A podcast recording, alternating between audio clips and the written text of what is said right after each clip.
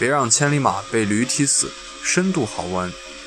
伯乐做了一个实验，他把两匹千里马放到驴圈里，其中一匹想：我既然遭遭此不幸，为了生存，我必须同化成驴性，所以他每天学驴叫，吃驴食，便被驴群认可为朋友而幸存下来。另一匹千里马想：我是千里马，怎能同驴一样，宁可饿死也不吃驴食物？群驴看到它与自己不一样，便群起而踢之。几天就被踢死在驴群里。这个故事从各个不同的角度来看，都可以得到一些不同的启示。适者才能生存。在被放到驴圈后，两匹马的不同的表现导致了两种不同的结局：活下来 vs 被踢死。这种现象描绘了现实。作为有点才华的千里马被放在驴圈，首先要做什么呢？生存。有才华的人往往容易抱怨怀才不遇，而本案中的千里马遇到了伯乐，却被伯乐放到了驴圈。先不说伯乐为什么这么做，聚焦于当下的环境，千里马自然是要先活下来。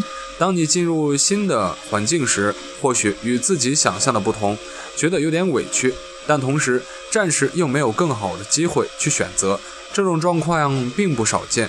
当在生存为第一要务时，那就蛰伏吧。努力让自己适应环境，而且三人行必有我师。就算是最糟糕的环境里，也肯定还是有可以学习的地方。正所谓适者适者生存，改变不了环境，那就改变自己。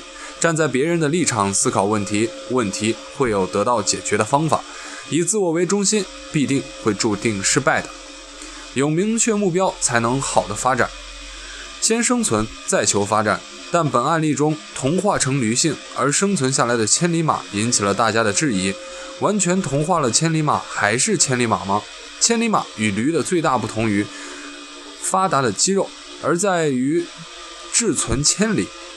有志者事竟成，在职场中可以理解为有发展目标才能成功。驴圈这样一个环境，其实正是有志的千里马的机遇，而职场中也需要你定下自己的目标。自己明确的发展目标，也就是想清楚自己的职业规划，这是比生存更高的追求。千亿千里马在驴圈里求生存、交朋友、学习驴的智慧，同时不忘自己的天资和抱负，等待机会。当然，如果一辈子注定要在驴圈里了，不妨就在此做出一番事业来，修炼团队领导力。那么下一步就是领导团队，开创新气象了。就在驴圈中当领导者，带出一群千里驴来。这既是目标，也提出了要求：一，先融入，然后再改造团队。首先要接纳团队文化，与团队成员充分沟通与交流，联络感情，了解信息，摸透情况，找出问题，寻求改进的方法。二，明确团队的使命与愿景，清楚而动鼓动人心地说出来团队未来实现的目标。并具体描绘出目标实现后团队的景愿，这对一个团队来说显得非常重要。三、与成员一起定制目标与计划，在定制团队整体成员具体的目标时，必须结合市场环境、以往的业绩表现与成员共同定制，并形成具体的计划。四、培养统合开放的沟通环境，在工作中集思广益，允许大家发表意见，平等互重。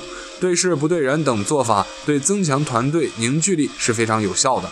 五、最佳的团队规模，信任并授权，对团队成员给予充分的信任，并赋予其完成目标与计划的职权与资源。六、培养并教导员工，培养新员工，给犯错误的成员以改过自新的机会，改进团队成员的绩效，全面提高成员素质。七。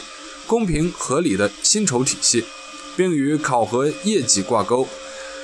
公平合理的薪薪酬体系是形成团队凝聚力的重要保证。薪酬的建立必须参考营销目标，并结合具体的市场情况、竞争企业薪酬水平等综合制定。考核方式可采用平衡计分卡的方式。天天才无边，自奋蹄。改变环境固然需要主动提出方案与建议，主动应对所面临的一切挑战，向上管理，选对伯乐。如寂寞的口哨所言，作为管理者，应该把合适的人放在合适的位置上，这样才是人尽其用。我们都希望遇见真正的伯乐，慧眼识珠，并识人善用。但实际上，兼并这两点的伯乐并不多，不然也不会有千里马的悲剧这样的故事了。故事讲的是，有个农场主得到了一匹千里马，一时没有用它发挥特长的机会，便把它当做普通马一样使用饲养。长期下去，千里马的特质在逐渐丧失。终有一天，农场主意识到这一点。而且发生了意外，需要千里马送他到医院的时候，千里马却只会像拉磨的驴一样原地打转了。为此，农场主失去因失去最佳的治疗时机，截断了一条腿，千里马也被他下了汤锅。而像本案中的伯乐，最终得到了是一匹千里马、一匹千里驴和一匹被踢死的驴，极大可能是浪费了人才。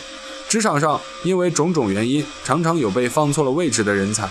上面三条建议，基于环境还可以改造，目标尚有希望达成的前前提下，意识到自己位置不对时，我们可以选择离开，另寻伯乐。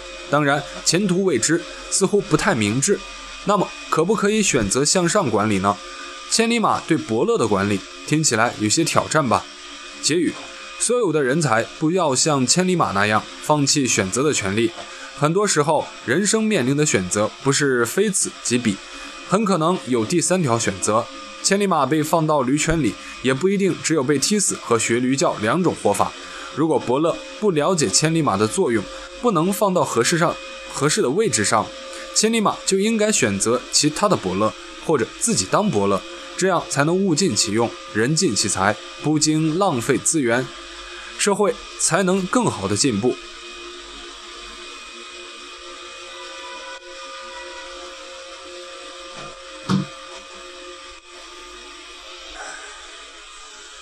我爸让我看这篇文章，难道是想让我好好选媳妇儿？